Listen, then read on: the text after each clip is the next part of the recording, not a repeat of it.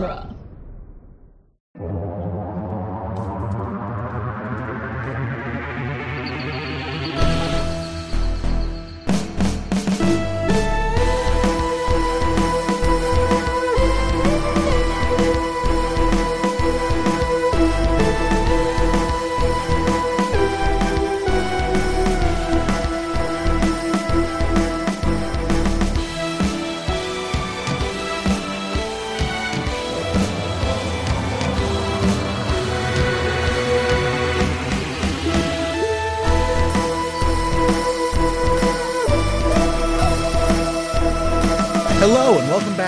Doctor's Companion presents Doctor Who The Long Way Round, the weekly podcast where we review and discuss every episode of Doctor Who, one doctor at a time. I'm Nick Jimenez, I'm Scott Corelli. And I'm Cassandra Fredrickson.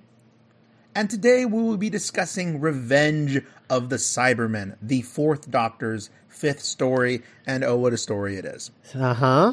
Uh, Scott, you got any background for us on this one? I I have I have quite possibly the craziest set of background for this that I've ever read. Uh, Oh, going wow. into a Doctor Who story. Okay, So yeah, it's awesome. so there's some there's some uh pretty you know standard behind the scenes stuff, and then it, it, it goes off the rails pretty quickly. I feel Um, like I know exactly what you're talking about.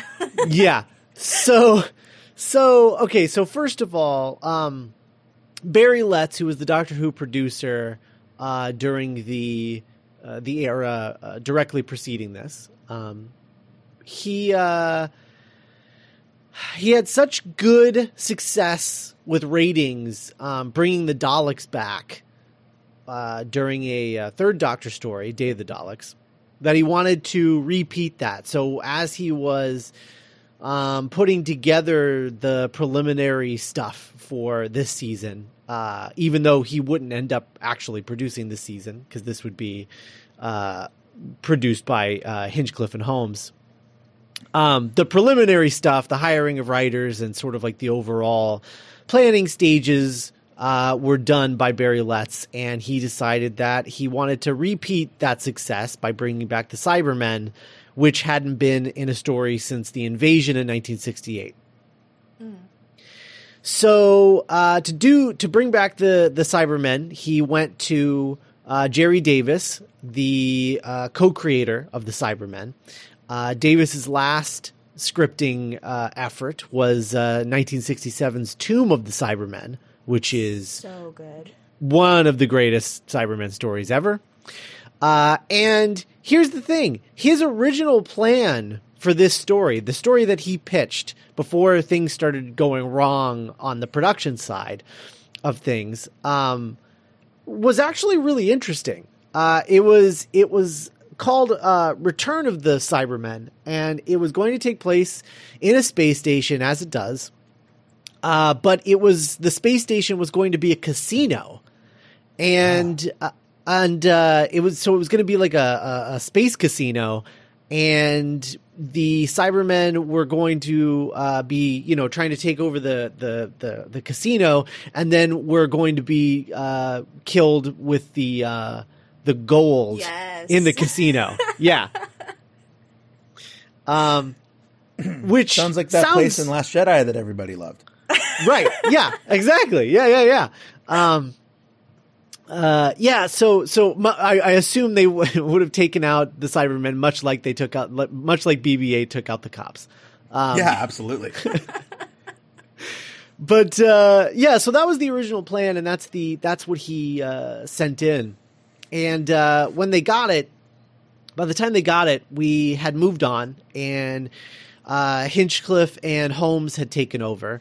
And they were a little worried about the um, money situation. Uh, they were, you know, it was the first time that they were running the show, and so they were really concerned about how much money they were spending. And so to save money, they were like, okay, we're not going to do the casino thing because that's going to cost a lot of money. And we we're going to reuse the set that we already used in the Ark in Space. Um, so we're gonna we're gonna film those two stories back to back, and we're gonna use the same set for both of them.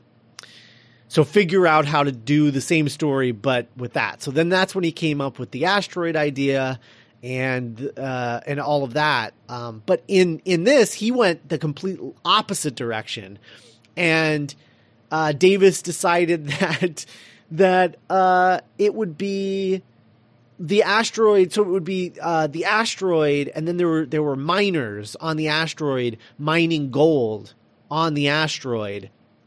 And the the Cybermen want to destroy the asteroid because they want to destroy uh, I guess the gold so that they can't be killed. Um, mm-hmm. So that was that was the idea, and that's what he wrote, and what they decided to go with, and that's when it was uh, changed to Revenge of the Cybermen. And that was all well and good, but what happened was that uh, just before they started shooting, they realized that they had a surplus of budget. All of us, because they had been so so so you know stingent with the with the budget and and mm. with spending money that they ended up having all this extra money. They're like, oh, okay, well let's let's uh, you know originally no they weren't actually going to shoot in the asteroid. They were just going to talk about the asteroid and talk about the miners in the asteroid, but they weren't actually going to have any scenes there. They were just going to uh, they were just going to shoot in the in the Ark in Space, and that's it. Um, and then and then uh, they're like, well, we have all this money, so let's let's shoot the asteroid. So uh, they decided to shoot on location. Um, and uh, the location that they went to was uh, this network of natural caverns known as Wookey Hole uh, near Wells hmm. in Somerset. And wow. Uh, so they were gonna they're gonna go film there. Um, and that's that's where they were going to spend the rest of their money. But even filming on location, they still had extra money. So they're like, okay, well, let's just make the miners into aliens, and we'll have aliens, and we'll shoot on location in the asteroid at the at those mines, and that'll be that'll be what we do. Um, so right away, it's the weirdest thing because it wasn't the lack of money that caused problems. it was a surplus of money that suddenly caused problems and made this story make very little sense. Mm-hmm. Um, Guess it just goes to show you. Yeah, right, totally. Like they they had a solid story with the casino one. They abandoned that because they couldn't spend enough money. They came up with a really smart, you know, quick and dirty way to save money and and make a good a, a pretty solid Cybermen story. And then when they saw they had surplus money, they're like, well, let's make it better. And they ended up making it worse. Um, so, so there's that. So that's all, that's all pretty normal stuff. Then stuff doc- gets off yeah. the rails. Okay. so they were shooting, as I, as I mentioned, they were shooting at Wookey Hole. Um, and this was a, a place that was inhabited by primitive men around 50,000 BC and had gained a reputation for being haunted by a Dark Ages witch mm-hmm. that had been petrified as one of the cave's rock formations, right? So they're scouting this place, and uh, uh, one of the one of the like the you know producers or whatever one of the one of the people um, this guy named Briant he brought his wife out uh, while they were scouting the location and his wife Monique found these arrowheads in the sand and uh, decided she would keep them as memento. Uh, and she so she kept the arrowheads, and then uh, a curse hit the production. Mm-hmm. Um, so the first thing that happened, and this is this is by far the craziest thing, uh, but the first thing that happened was that um, they were uh, so they're they're they're getting ready to set up the production wing, which they were setting up sort of like the day before, so that everyone could just show up and shoot the next day. And uh, they're so they're shedding, they're they're setting all this up, and this dude comes up, and he's in spelunking gear, and no one knows who this guy is, why he's there. Uh, and he's like bothering everyone on the set, and everyone is like, "What is the deal with this guy?" because um, he's just sort of like standing on the peripheral of them setting up everything and just sort of watching. And uh, the director of the of the story uh, basically came to believe that this was actually a ghost of an Irish potholer uh, who had died in the caves three years earlier. Oh my god. So they were being haunted by a by a spelunker uh, who had died, an Irish spelunker. Um, then uh, during the four day locations shoot, um, the uh, the boats that they uh, were using for the uh, for the Vogan skimmers that uh, that that Sarah Jane tries to escape in, um, they were repeatedly breaking down, and for seemingly no reason whatsoever, no one could figure out what was wrong with them. They were just all breaking down. And uh, and then the floor manager Rosemary Hester had a sudden attack of claustrophobia, uh, and had to be replaced by uh, someone else. And then, um, uh, like two or three other people got really sick.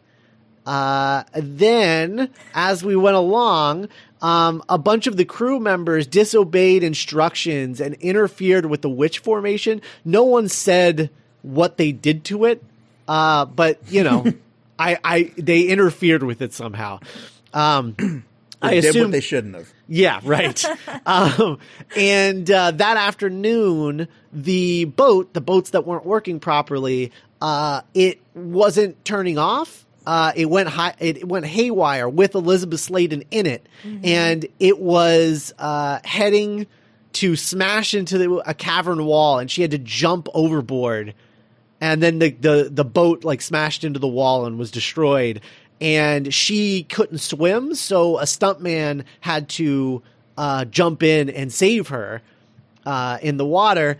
And uh, and then fell ill afterwards uh, a ladder collapse under an electrician and he suffered a broken leg and uh, a pyrotechnics uh, stunt went wrong um, and all of this was blamed on uh, on on Briant's wife Oh my taking the arrowheads. um, and uh, and and Briant basically walked her back to the back to the location and had her leave the arrowheads back there. Um, Sure. And then as soon as she did, everything stopped. That's amazing. Yeah, that's all it took. Yep. Yep. That's crazy, man. Yep. Yep. That would have been that would be a really good. No, I don't know. I, I mean, like, I, I, don't, I was gonna say that would be a good episode of the Adventure in Space and Time show that we're like kind of creating in our heads. But Yeah. that's like decades past the first one. Hmm So I don't know, but yeah, that's just such a It's insane. yeah. It's completely yeah. insane. I mean, I mean, Irish Splunkers are, are in it. ghost, ghost Irish spelunk. Yeah, the ghosts of yeah, not actual Irish Splunkers. That's a good distinction. It's Just like a They weren't like it's like they weren't, like, poltergeist level of like set haunting. It's Mhm. Or the Omen. yeah. yeah. Yeah. It's insane. It's insane. Uh, so so all of that Which happened. movie? Which movie? Oh no, you're not done yet. Keep going, please. No, no, no, no, no, no, no. Go g- go ahead because I'm I'm moving on from the ghost stuff. So if you have more to add to the ghost stuff, go ahead. I was just gonna like just ask maybe even the listeners, or but but certainly you guys, um, you two, um, which I guess film production or television production in the last, let's say like five years to keep it simple. If you heard what was haunted by like a, a curse, some kind of curse, you wouldn't be surprised. You're like, oh, that that that that checks out.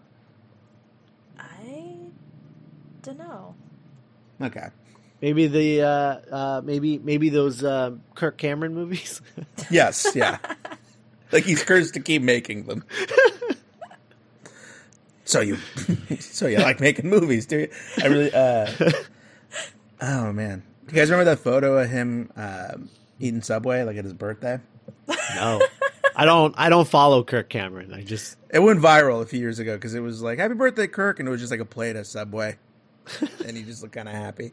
Wow. like, oh, that's what that's what that guy's up to. Um. So okay. So then after the the curse happened, um, uh, it it did uh, the the main uh, production stuff. There was uh, something something good here, and I and I just I you know this next bit really sticks in my craw because um it reminds me of uh when they announced that uh Marvel, the Marvel Cinematic Universe Phase Two ended with Ant Man instead of Age of Ultron, and I was like, why, why? I love Ant Man, but that doesn't make any sense at all. Why? Why is that not the start of Phase Three? Drives me up a wall. Uh, so, so something similar happened here. The BBC decided that Doctor Who's thirteenth season uh, should begin in the autumn because of how uh, how great um, the 12th season uh, had been doing uh, ratings wise. So they wanted to bring it back sooner. And, but in order to do that, uh, they had to make their season finale, their final story of season 12, the season premiere of season 13, because otherwise they wouldn't have been able to get uh, the show finished in time. So Terror of the Zygons, which was supposed to be the uh, season finale of um, of uh, season 12 ended up being the season premiere of season 13 and uh, you can tell like it, it always rubbed me the wrong way that it was the beginning of a new season instead of the end of this season because it's absolutely the end of the story that starts in robot Yeah. um, it's it's really distracting. And then, and this is this is fun. This was like perfect timing. Uh, just announced today, uh, the BBC announced that uh, Doctor Who season twelve.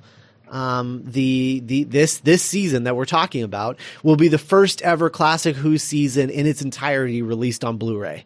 Nice. Uh, and that's that's happening uh, later this year with brand new special features, and they've somehow uh, raised the the the video quality up to HD levels um, somehow. And uh, this story in particular, Attack of the Cybermen, uh, I don't know, or Revenge of the Cybermen, I don't know how or where this is happening, but apparently uh, it will feature brand new, uh, state of the art, uh, updated special effects.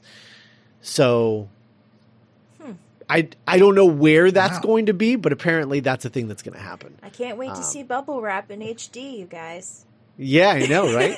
What if uh, what if they found what if they told you that they got uh, that they got um, the fourth doctor to sit down and do some commentaries that they got Baker to actually sit down and talk about it would you do it No. or would it be like no I don't. I don't know. I mean, I'm thinking about getting it anyway. I, I really do like this Yeah. season overall. You know, um, I uh, yeah. So that's kind of uh, that's kind of interesting. Um, yeah oh, oh, and then this last thing. This is just the funniest thing. Okay, so this story is also uh, th- God. There's so much with this one, um, which is so weird when you watch it Yeah. because you're just yeah like, you're really? right no no this because one. it, it's it, it's not a it, it do, it's not a train wreck episode it's it's or and it's not it's not a particularly special one either. That's you know? true too. Yeah it is very much just like another Cyberman we'll, we'll, we'll, we'll get to that later but Yeah, you're right. So, so here's the other thing that's really interesting. So the BBC uh, back in 1983 uh, at a convention called 20 Years of a Time Lord, um, they the BBC announced that they were going to start releasing stories on video on on video cassette, and they wanted to know what story uh, the fans wanted them to release first. So everyone voted. And uh, Tower- no, it wasn't that No. Everyone voted, and in 1983, the BBC released their first story on video cassette, which was Revenge of the Cybermen, What the hell? which. Yay! No, no, no. But here, this is the best part. So, they released Revenge of the Cybermen because the fans' true choice was Tomb of the Cybermen. And when they went to the BBC archives to get it, to release it, they realized that they didn't have it anymore. It's because of this story that they realized they started to realize they were missing Doctor Who stories. Interesting. Yeah. Wow. Yeah, so they released Revenge of the Cybermen and pretended that it was the same. Which is like the most mom on Christmas Eve thing to do. Yeah. I mean, like, Nick hasn't seen Tomb of the Cybermen yet, but that would be like the biggest slap in the face. Like, can you Uh-huh. can you imagine being like a fan in like '83 and being like, "Oh man, I remember this when I was a kid. It was like the like the awesomest thing," and then it's just like, "Yeah, Revenge of the Cybermen is totally the same, It's- right, you guys?" it's literally like like Nick said, it's like asking for a PS4 for Christmas. And you open you open your Christmas present and you get a used PS2 from GameStop. I was gonna say one of those like joystick like USB, you plug it into the TV, and you just play the game from like the arcade, whatever. Yeah. oh Yeah, it- man. it's that's yeah. That, I, I also thought it was really fun that it. Well, you said it was originally titled "Return of the Cybermen," and it ended Mm-hmm. up being called "Revenge of the Cybermen," which is a mm-hmm. reverse of "Revenge of the Jedi: Return of the Jedi." oh yeah, that's true. Hmm. That is true. Also, 1983. Whoa. See, like people give you know, because like a couple years ago we went through like an age of fit, where just every movie was like age of blank, age of this, age of that, and it's good to know that was still happening. Mm-hmm.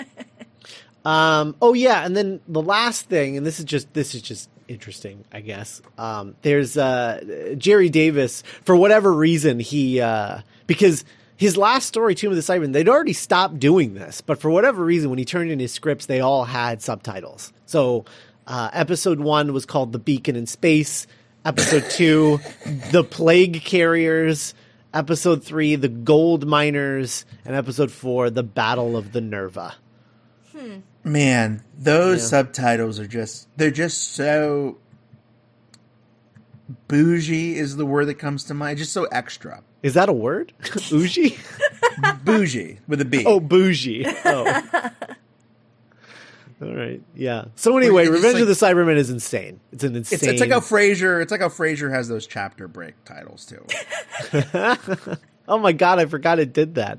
Wow. I haven't watched Frasier in a really long time. Oh, I watch it every day.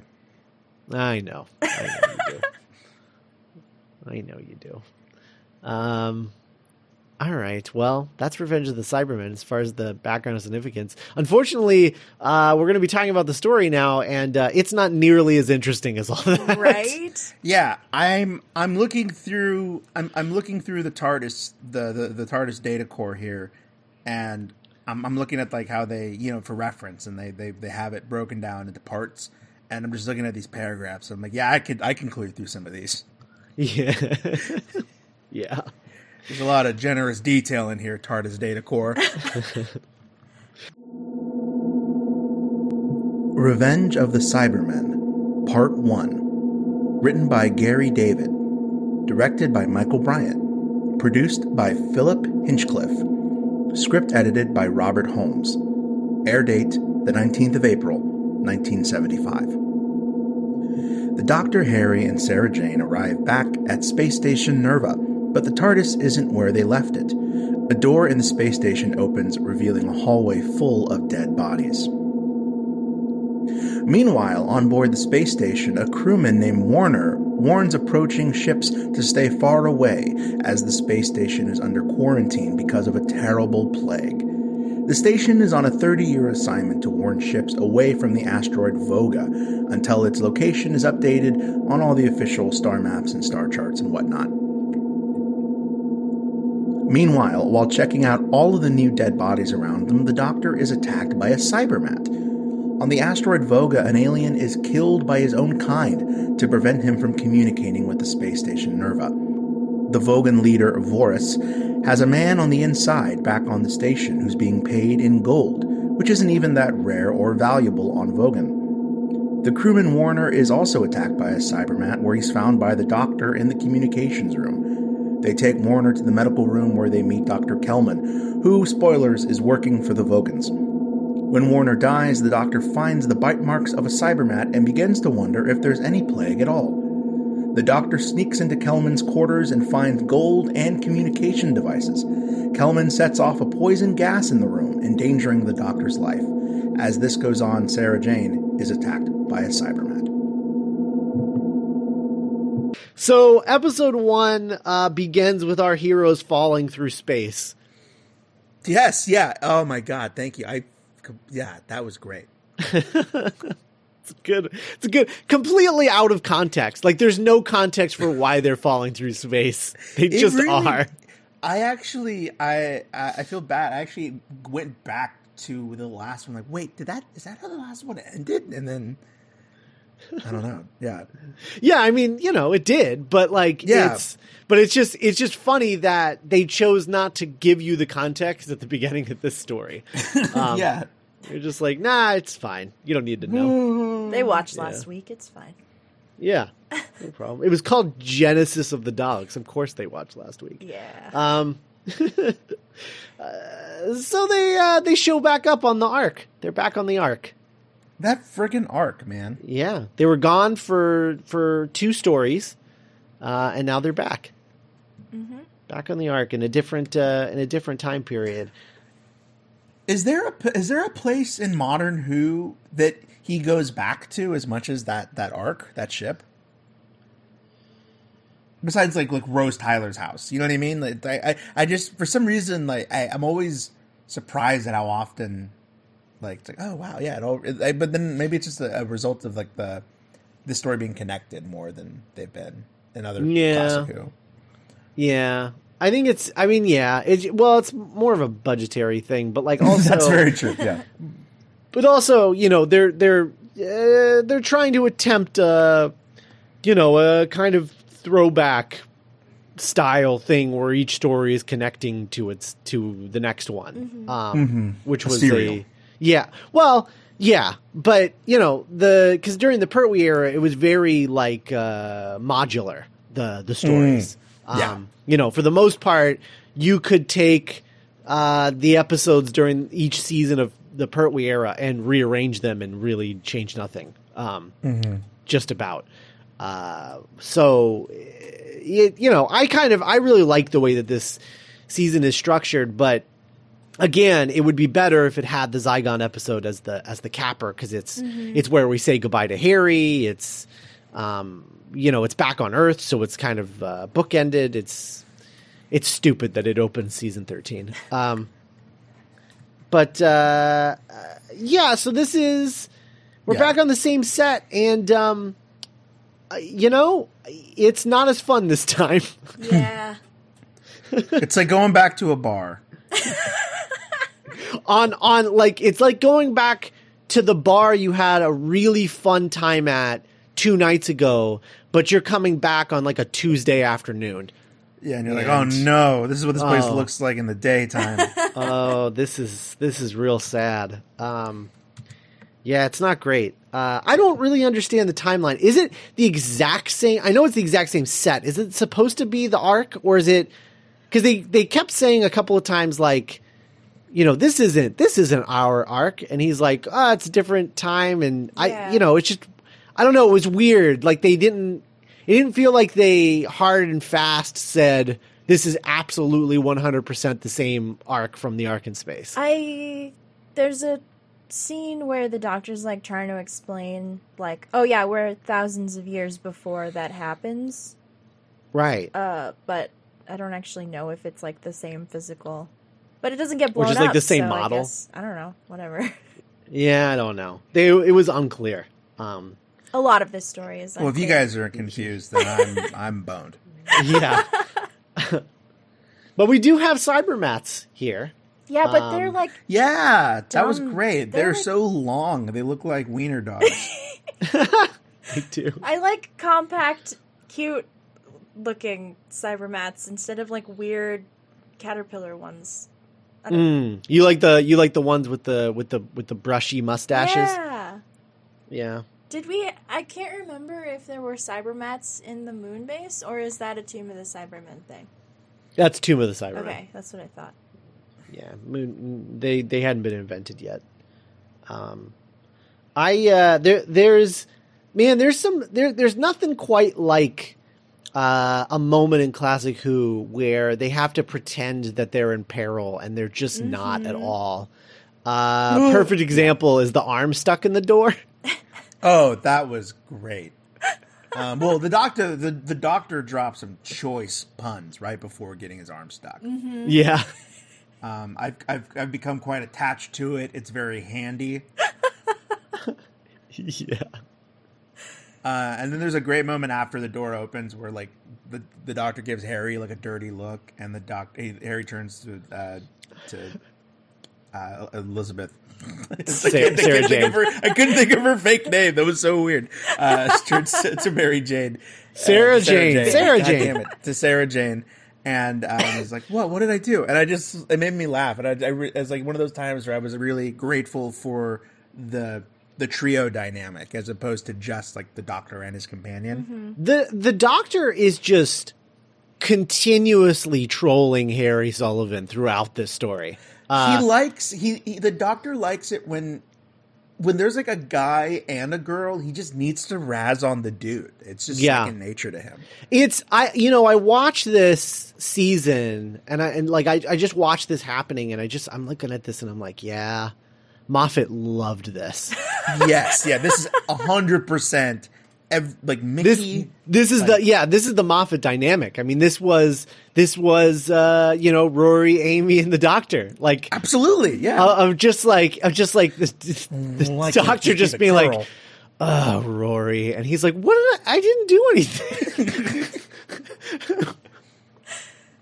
friggin' Rory. And yeah, Yeah. I mean, like, you think about the best moments of like Girl in the Fireplace, you know, that has some choice, like Mickey moments, like Mickey and the Doctor moments. Oh yeah, sure. That was, uh yeah, Mm-hmm. that's very true. Yeah, um, yeah. So he he apparently really likes this dynamic as well, Yeah, it was great. or yeah, liked, he kisses- liked, liked it. past yeah. tense. Oh man, no,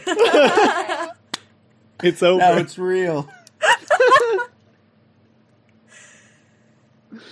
Um, just uh, uh, in general, I was getting a lot of twelve vibes. Um, from four this time. Yeah, yeah. He was well. He was. Uh, he had that that that Cheshire Cat smile a lot that Mm-hmm. Capaldi kind of borrowed. hmm And he was, uh, and he, he's more grumpy than he has been in the previous stories this season. Mm-hmm. Uh, because I, I, he's grumpy because you know they're being haunted by Irish spelunkers. Yeah, he's he's under a lot of stress in this. uh, so, all right. So here, here's, uh, here's a mistake that I noticed. So when we are introduced to the, um, uh, what are these? What are these dudes called? Uh, Vogans, the aliens, right? yes, which I kept I kept make me made me think of Hitchhiker's Guide to the Galaxy a lot. the Yeah, a little bit. Yeah, um, but yeah, we're, when we're introduced to the Voga to the Vogans, we're introduced to the dead body of one falling to the ground. That's true. And I just was thinking, I was like, you know, I uh, this was a mistake, but Yes. kudos to kudos to uh to to Michael Briant, the director, and to um uh, to like really everyone involved, the makeup people, whatever. Yeah, kudos to them for having the audacity to believe that the makeup job on these aliens are so good that you can introduce them as a dead body. Uh, because I'll be honest, like it doesn't work at all. Like I, it flops down, and I was like, oh, what happened to her? I thought it was a human that like something had happened to her. I was like, oh, are the Cybermen no, like yeah. sucking the life out of people You're, or yeah, something? the the audience's first thing that they go for is oh that's a human Yeah. right. with a weird face. That something has happened to them Yeah, because To- now they're dead. Yeah, because an alien, an alien is alien in not just looks, but like movement and like Yeah. speech. But like, Yeah. we, the kids know, the kids know that it's not going to look like Star Wars. But like, if, if They didn't even know gonna- what Star Wars was in That's true. 1975. That's true. I think in their hearts they knew. They just didn't have words for it yet. It's like when we saw Black Panther. Um, But but when yeah. the aliens when the but after we like sort of pan up and we see that there's other ones, it's like oh oh there isn't Oh, that's anything an wrong with her. She's yeah. just dead. She's just a dead alien. You know, I Um, I hadn't seen the story in so long that I forgot they were aliens, and I thought it was a mask, and I was like, "What the heck kind of mask is that?" And then I was like, "Oh, it's their face." Okay, yeah. now I feel bad. Um, I I the Vogan designs aren't I mean they're not terrible, especially for this era. Um they look they look like elongated Centaurans yeah, a little bit um uh, which is uh fine I guess. It's fine. Um but I I want to compliment them on the costuming. That's what I was really struck by is the I really like their costumes, like the I don't know, like all of the detail on their costumes and stuff. It was it was really just like, well, it's too late to spend money on the plot of this thing, so we're just going to spend it all on costumes and makeup. Yeah, no, that's actually really true. Like it, it, I, I, and it's a real shame because I have to go back and remember how how good it looked Mm-hmm. because it, it doesn't leave an impression because the story isn't very surprising or memorable. Right, right, absolutely. Mm-hmm. Um, I also I I really like the line of uh, the guy that when the when they find the doctor, um, the the guys on the uh, on the space station, they find the doctor and they pull a gun on him. And uh, the doctor's just the guy that's holding the gun. The doctor's just like, "Who's the homicidal maniac?" Yeah. Which Yeah, I just, I just really, uh, I love, I, cause I, I love the idea, cause you know, the idea is that they're jumping to conclusions about him, so he might as well jump to conclusions about them. And I just, I, I love, I love that Tom Baker's doctor just like trolls everyone he meets. I just think it's so funny. yeah, no, and, and that's very twelve, very nine as well. Mm-hmm. Not to just Mhm. not to start not to just start throwing out other doctors, but Yeah, but this is Well, the that's- guy though. This is like Elvis. Like everyone Totally. borrowed from this dude. Totally. I and I just like I just like that you you know no matter how much each doctor changes in personality it's Mhm. that all, every actor does such a good job of being the doctor still even though they're bringing their own thing to it there's still like a like a sense of the doctor and so i like i like finding you know other doctors things in all of the different Yeah. doctors you know Yeah. You know, you I, I, I you always or I, I I remember you know Steve Carell famously saying that he never watched the Ricky Gervais Office when he got the part because he wanted it to be its own thing, and I, I I really admire that kind of thing, and I think that is a good idea most of the time. But I think if you're playing the Doctor, it's one of the few times where you actually do need to watch how the other actors did it because it is you want that echo, you know, Right. even if it's subconscious. Right. Totally. Totally. Yeah, no, Oh, it's, it's uh, crazy when 13 starts like doing like Jodie Whittaker's version of like when does 4 show up, when does like 12 show up. yeah, totally. Pumped. I know. I know. Um, Anyway, Revenge of the Cybermen. Ah, yeah. Uh, yeah, so I guess I guess that takes us to part 2. What is what does part 1 end with? Is it the well, part 1 ends with uh, Sarah Jane getting Oh, attacked Oh. right, by the yeah. Cybermen. right getting attacked by the getting attacked? the, by- the She- she- cliffhangers do- do- aren't doing even, that like, thing that you're good in this. Like no. like bad good. No, they're all like yeah, they're all just vague like uh-oh, t- like t- uh, like oh, he, Harry doesn't know that that's what that does. Mhm. I know that's like The only one that well, okay, save that. Hold on. Save that. Yeah, Let's yeah. not Like, oh, we're not Oh, the doc- but like, there's three where the doctor gets like shot, you know, and Mm. like, Well, yeah, we're going to talk about all of them. Hold on. okay. what are you So- talking about him. I well, no, we were talking about the one at the end of the first one. Then you guys all started talking about all of them. Um, all right, hold on. we have a structure to this show. God damn it! Um, anarchy. anarchy. Revenge of the Cybermen Part 2. Written by Gerry Davis. Directed by Michael Briant. Produced by Philip Hinchcliffe. Script edited by Robert Holmes. Air date 26th of April, 1975. The Doctor defies Death's dark will yet again and escapes the room to hear Sarah Jane being attacked. He kills the Cyberman with gold dust, but Sarah has already been bitten. Back on Voga, Vorus schemes to have a giant rocket, the Sky Striker, fitted with bombs to really mess up some Cybermen. The Doctor sends Harry and the poisoned Sarah Jane down to Vogan. Sarah Jane quickly recovers once on Vogan as the surface is covered in gold. Vogans arrive and capture Harry and Sarah Jane, taking them both to Vorus. Vorus must leave his prisoners, however, to have a meeting with Counselor Tyrum. Tyrum tells Vorus that he isn't happy with the way he's been running things and has assembled a militia to take over. Harry and Sarah Jane freed themselves as fighting breaks out between the two Vogan factions. Meanwhile, a cybership docks onto Space Station Nerva, and the station is boarded by Cybermen who shoot the Doctor and the Nerva crewmen with their forehead lasers, seemingly killing them. So after Sarah gets attacked by the by the cybermat, um, she gets stricken with this virus thing, uh, this virus like poison. And I got to be honest, it is one of the coolest effects I've ever seen in Classic Who.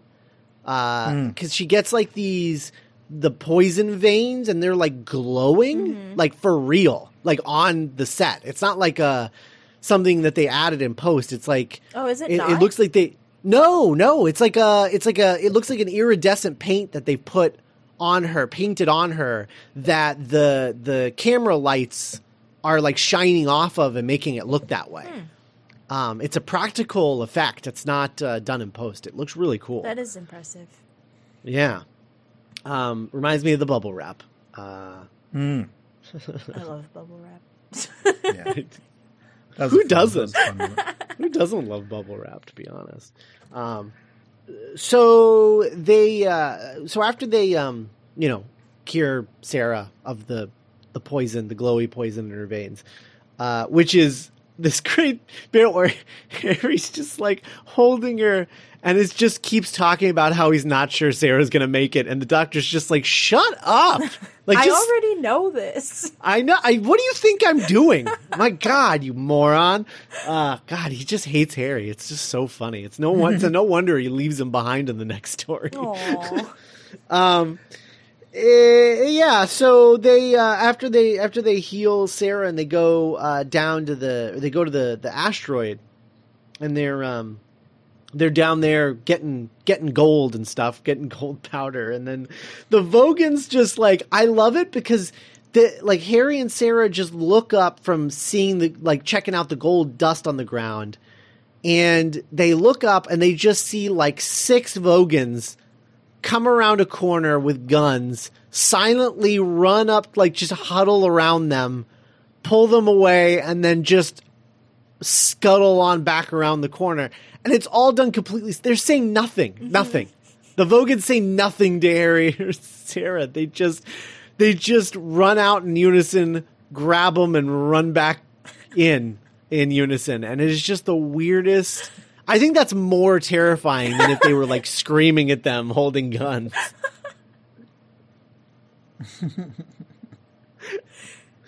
Uh, Oh man, the Vogans.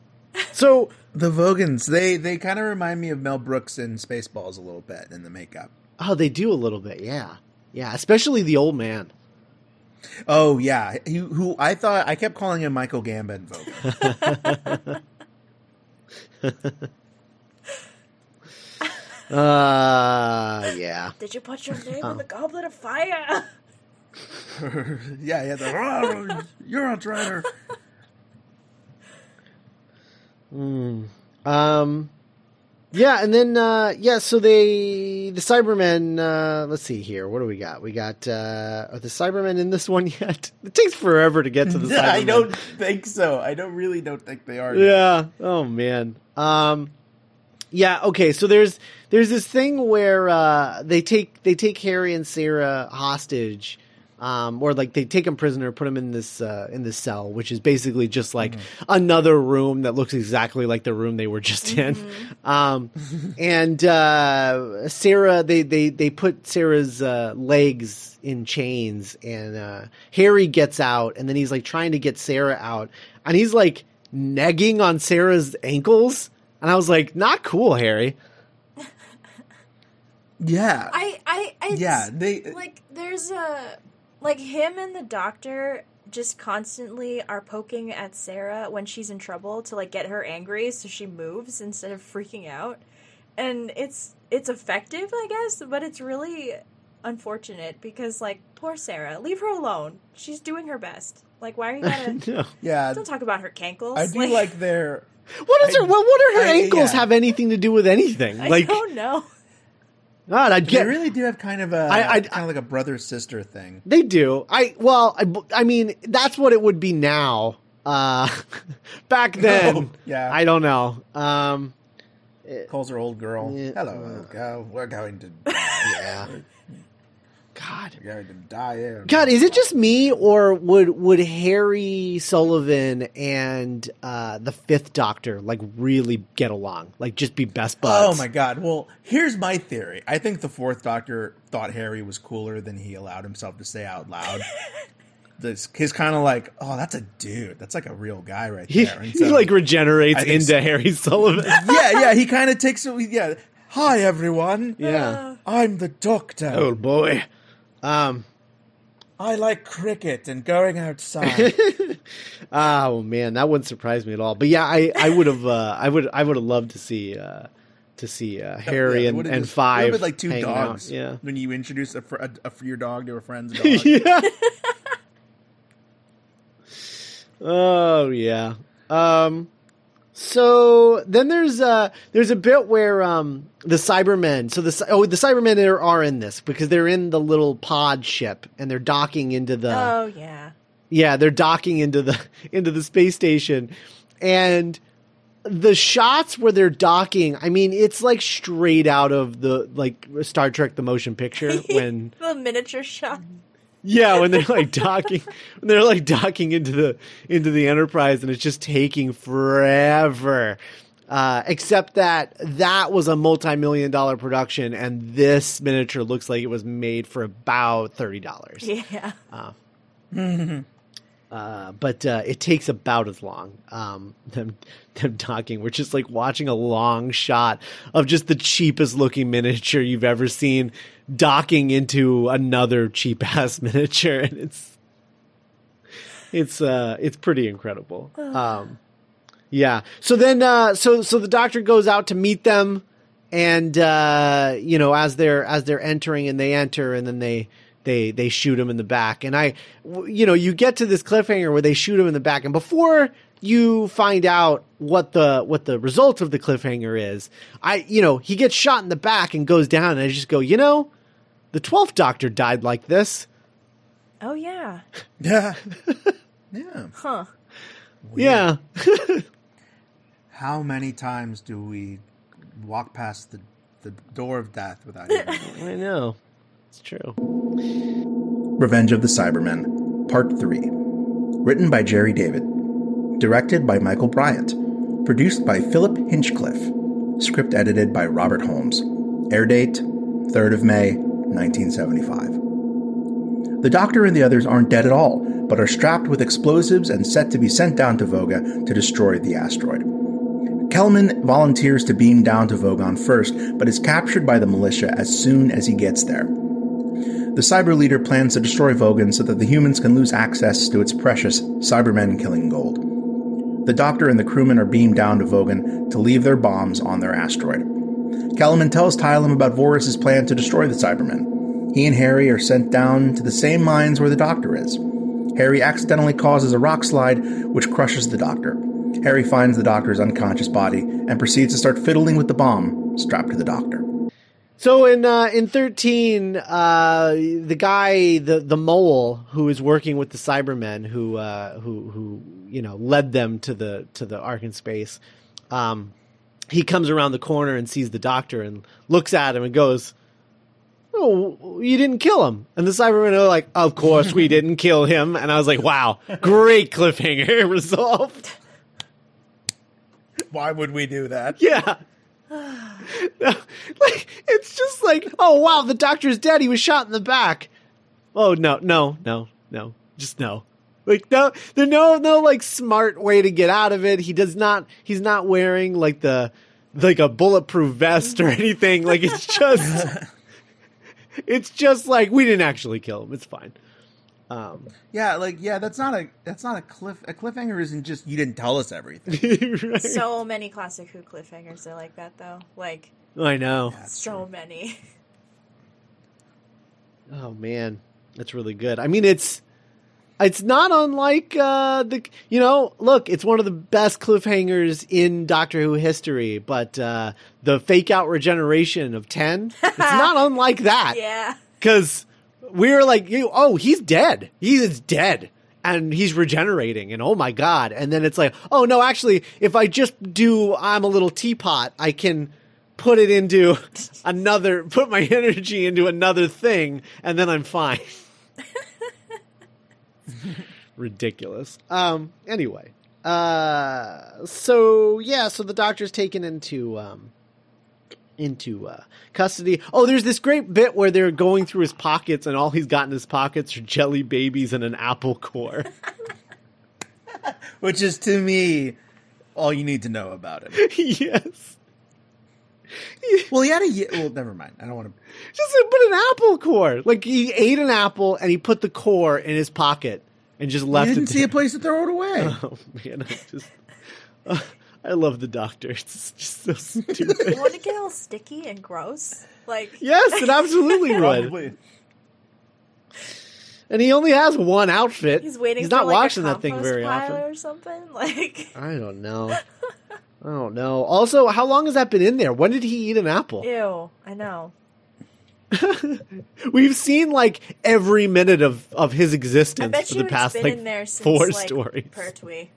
Like Oh my god, he died, and he was just like, "Oh, this is still in here. Gross." he's like, he, well, he would have had to. He would have changed because he's in a different outfit now. But uh, yeah, Yeah, maybe he was true. eating an apple in Robot and then has just had the apple core in there since then. since we started the long way around, it's been a while. Um, Yeah. Yeah, he's had that apple core for a long time. Uh, so the doctor, I, I, I love the doctor goading the cyber leader.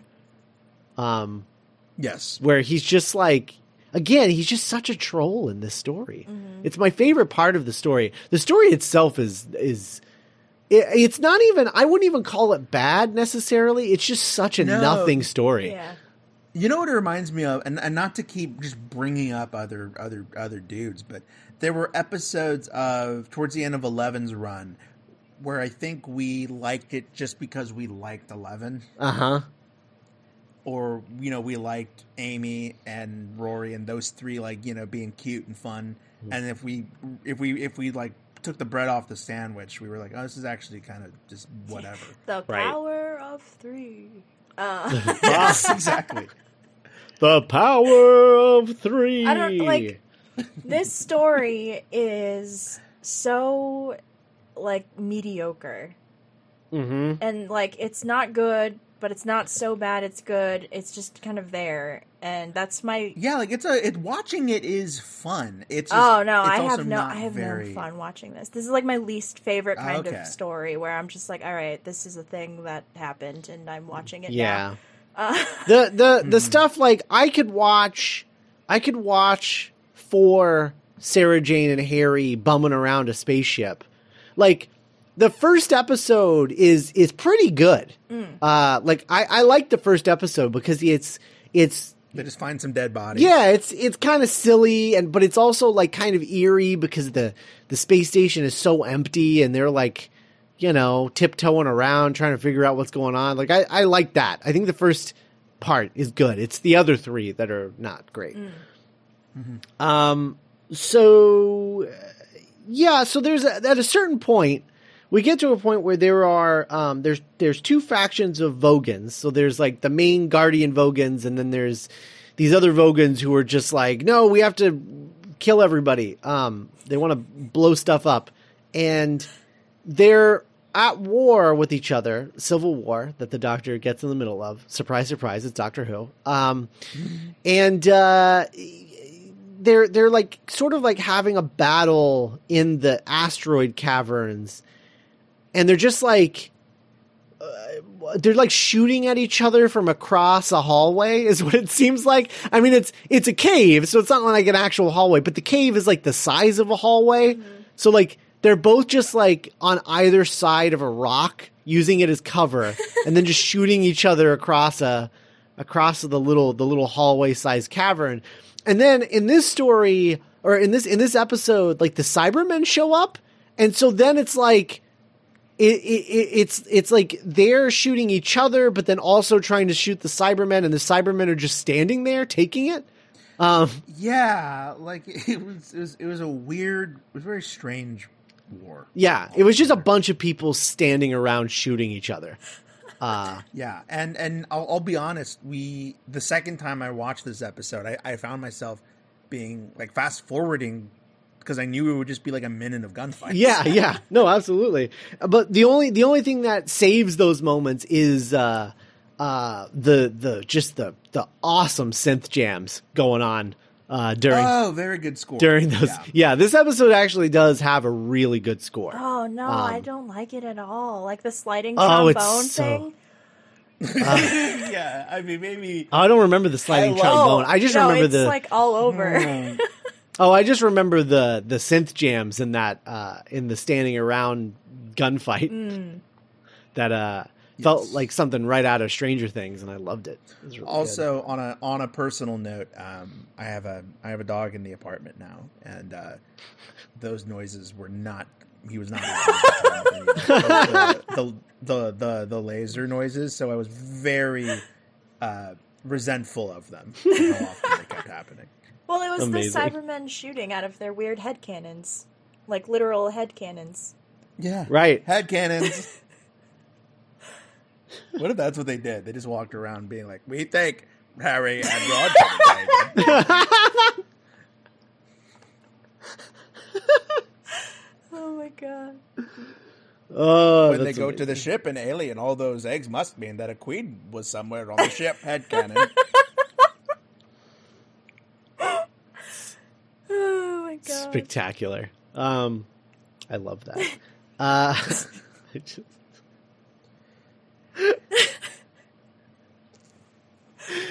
James Bond was a Time Lord head cannon.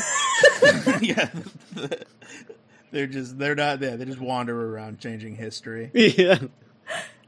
They just shoot things and it changes them into their head cannon. Oh my god! Oh my god, that's great. Man, if class was still on the air, Oh, who would have specked the crap out of that. oh my god. Head cannon. I just love the idea of them saying head cannon and then firing off a beam, Yeah. a beam of of a, a, a, a beam of of of retcon. yeah, it just changes time and space. That's like that. It's like the Care Bear stare, but it's coming out of the Yeah. siren's head. just changes everything. and then it, it's just like it, yeah, it's like a Care Bear stare that ends with uh, with uh, you know Ron and Harry holding hands. Um, Like, oh no. Oh my god! That's amazing. Okay, where where are we at? On, Thor and Loki are actually jilted lovers. Head Head cannon. That's- that's oh my god! do. I'm dead. I'm dead. um, uh, and then there's a rock collapse and uh, the laziest and, uh, rock collapse I have ever Yeah, seen. Harry. Harry. what does Harry do? He like pushes up against it. Yeah, and it, it causes a bunch of rocks to collapse. So the doctor, the doctor, the the Cybermen have put like a like a strapped like a bomb to his chest. um, that if if it if he if it you tamper with it, it'll blow up. And uh, you know, Harry is in the caverns, and he he he hits a cave wall, and then the rocks fall onto the doctor after he shouts for a bunch of other prisoners to get out of the way and uh, he gets hit by the rocks and is out. And then Harry comes around. And he's like, "Oh, it's it's the doctor." And he goes up to him. And he's like, "Oh, well, let's take this stupid thing off." And he starts messing with the bomb on his chest, and that's the cliffhanger. Um, It's so It's just dumb. Yeah, it's, it, Harry doesn't know what he's doing. That's the cliffhanger. It's so dumb. you can like like you can imagine the children being like, "No, Harry, Harry, no. you idiot." oh no! Revenge of the Cybermen, Part 4. Written by Gerry Davis. Directed by Michael Briant. Produced by Philip Hinchcliffe. Script edited by Robert Holmes. Air date 10th of May, 1975. Lester, a crewman, stops Harry from blowing up the doctor. The doctor disables the bomb, so the cyber leader plans to send the space station itself crashing into Vogan. The doctor asks Tyrum if he can try to stop the Cyberman himself on Nerva before the Sky Striker is used. Once on board the space station, the doctor finds Sarah, but before they can finish their plan, Vorus sends the Sky Striker to destroy the space station. The doctor manages to tell Vogan to redirect the Sky Striker.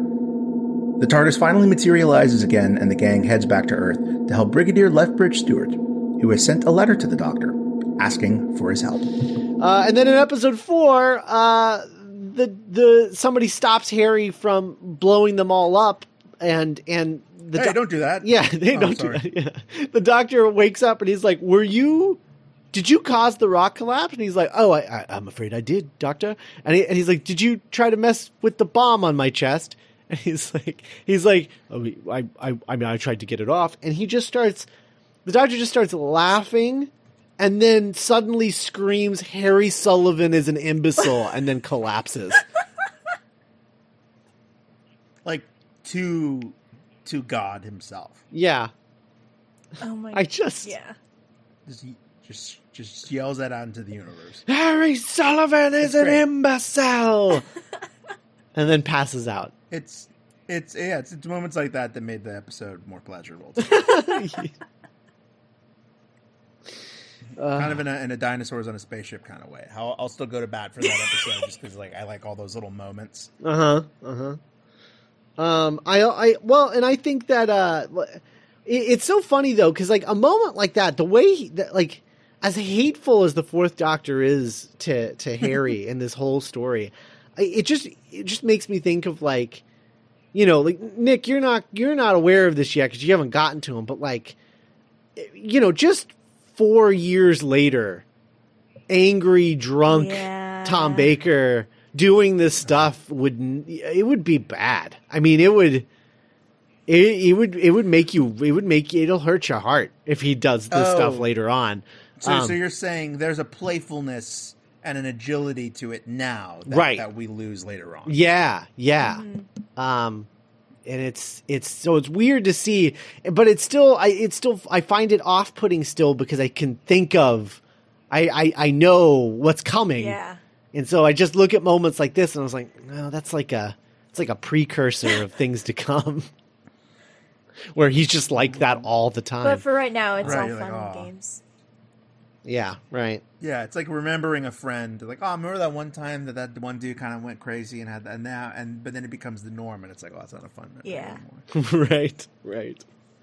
Um, so there's uh, we we learn about the the rockets, and uh, so there's there's a rocket that is going to blow up the asteroid. The Cybermen want to blow up the asteroid because they want to use the rocket to blow up the asteroid because it's full of gold that could kill them, and the warring faction of the uh, of the Vogans want to use the asteroid to kill the Ark in space because they're just like ah they're different and weird from us, um, and uh, and want to blow them up. And then the old man is just like oh can't you just leave everyone alone?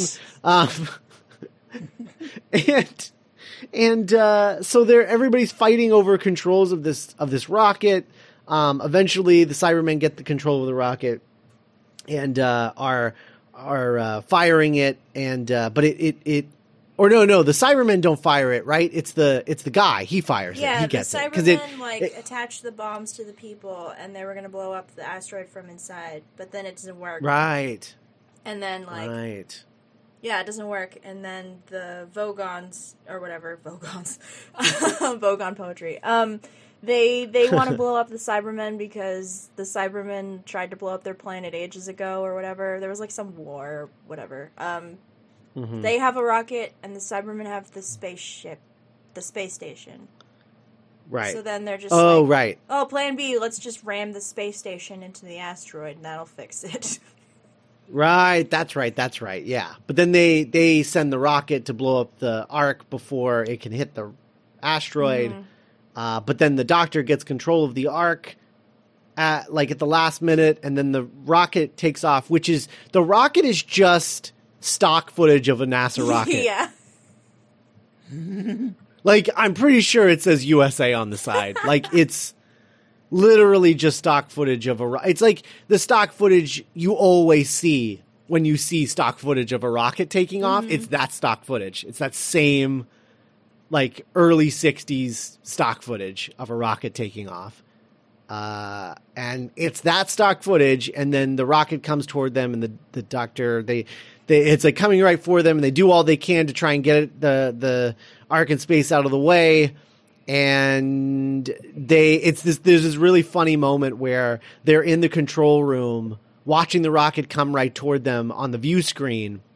And then the rocket comes toward them and they both duck Yeah. as if as if they're looking out a window but they're not. It's a screen. Um and it's really funny. But uh it it goes Yeah, over them just- and then it's fine. And then they get a phone call from the brigadier, yeah well a telegraph A telegraph. that's yeah true. a space-time telegraph from the brigadier Which is so much more them to come charming back than a phone call for some reason. Hello. Yeah, yeah. It's, It it, is. it, it's just it's very professional. Yes. Oh my god! What if what if the doctor like i- i- like pulls out the old space time telegraph? Like, oh, I forgot I had this, and it's just it, it is just an endless supply of the brigadier asking for help Oh no! that that he just hasn't Ocean. seen. Oh no. Oh, oh no! Oh, that's so sad.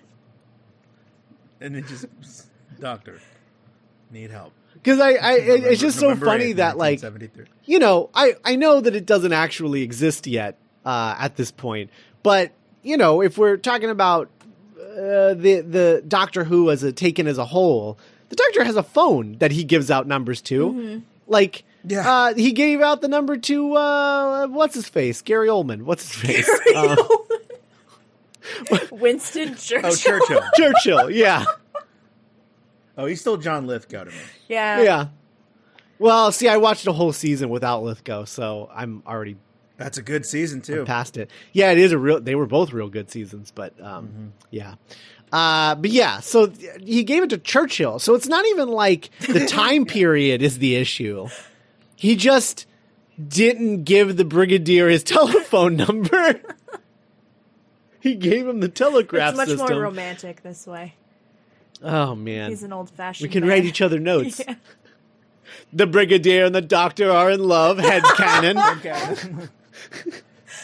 Okay, so that's another thing that I like don't like about this story is the Cybermen don't sound like Cybermen; they just sound like dudes in Cyberman suits. Oh yeah, there's Yeah. a dude that straight up sounds like uh like he he's got like a like a northern Yeah, accent. like this. Like, the he's I think it's like the Cyber Leader or whatever, the guy with the black Yeah. helmet, and I'm just like, wow, um, okay, yeah. Like I just kept waiting for for the cyber leader to just be like, "Well, you have something that the that the other doctor didn't have. Great big bushy beard." like it just did it just didn't was not correct. It was weird. Mm-hmm. It was super because like weird. the Cyber Leader going forward, like in oh, head canon. in, in the Earth in mm-hmm. Earthshock, the Cyber Leader sounds legit, and then all the Mm-hmm. other I don't know. It's kind of sad. Mm. Jim Broadbent is a Cyberman now. Head canon.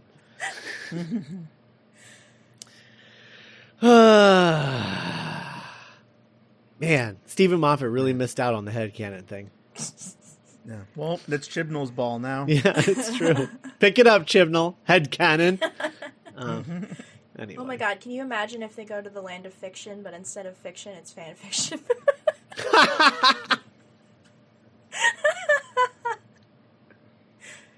The land of fiction is now fan fiction. Head Head canon, canon. Doctor Who versus the internet. Like, Oh my god. Incredible.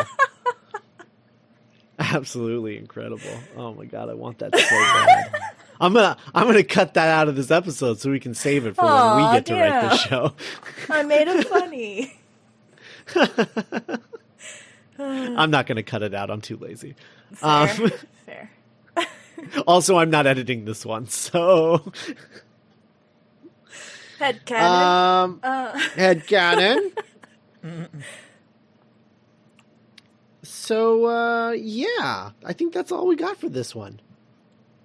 It was a fun. This was a fun episode yeah, Let's- of of the Doctor's Companion. yeah. Our this podcast was a fun episode. it's longer than I Um, expected it to be, to be honest. I get way longer than I expected it to be. I expected the majority of this to be the background of significance, to be honest. Um, so I am I am shocked but pleasantly surprised.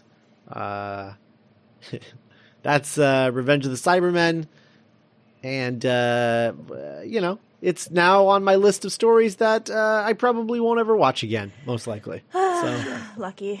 Uh, as always, uh, visit us at duelinggenre.com. Email us contact at thedoctorscompanion.us. Tweet us at uh, TDCpod.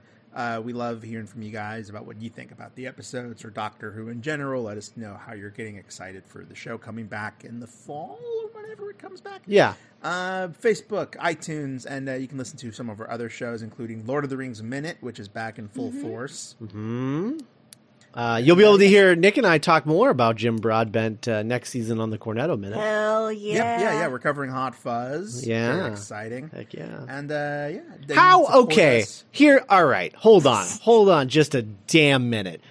How in the world do you make six Middle Earth movies and you don't make Jim Broadbent a Hobbit? How does that happen? Uh, he doesn't want to go to New Zealand? Question mark. yeah, that's a- Disappointed. that's a missed opportunity right there. Yeah, and nobody. Yeah, he is Amazon. Hobbit. He could have been like a took, like a like a Amazon. Amazon, get on this. Oh yeah, absolutely. He could be like a Sackville bag. Hell yeah, that- oh, man. Oh, my God. Amazing. Give me your stuff.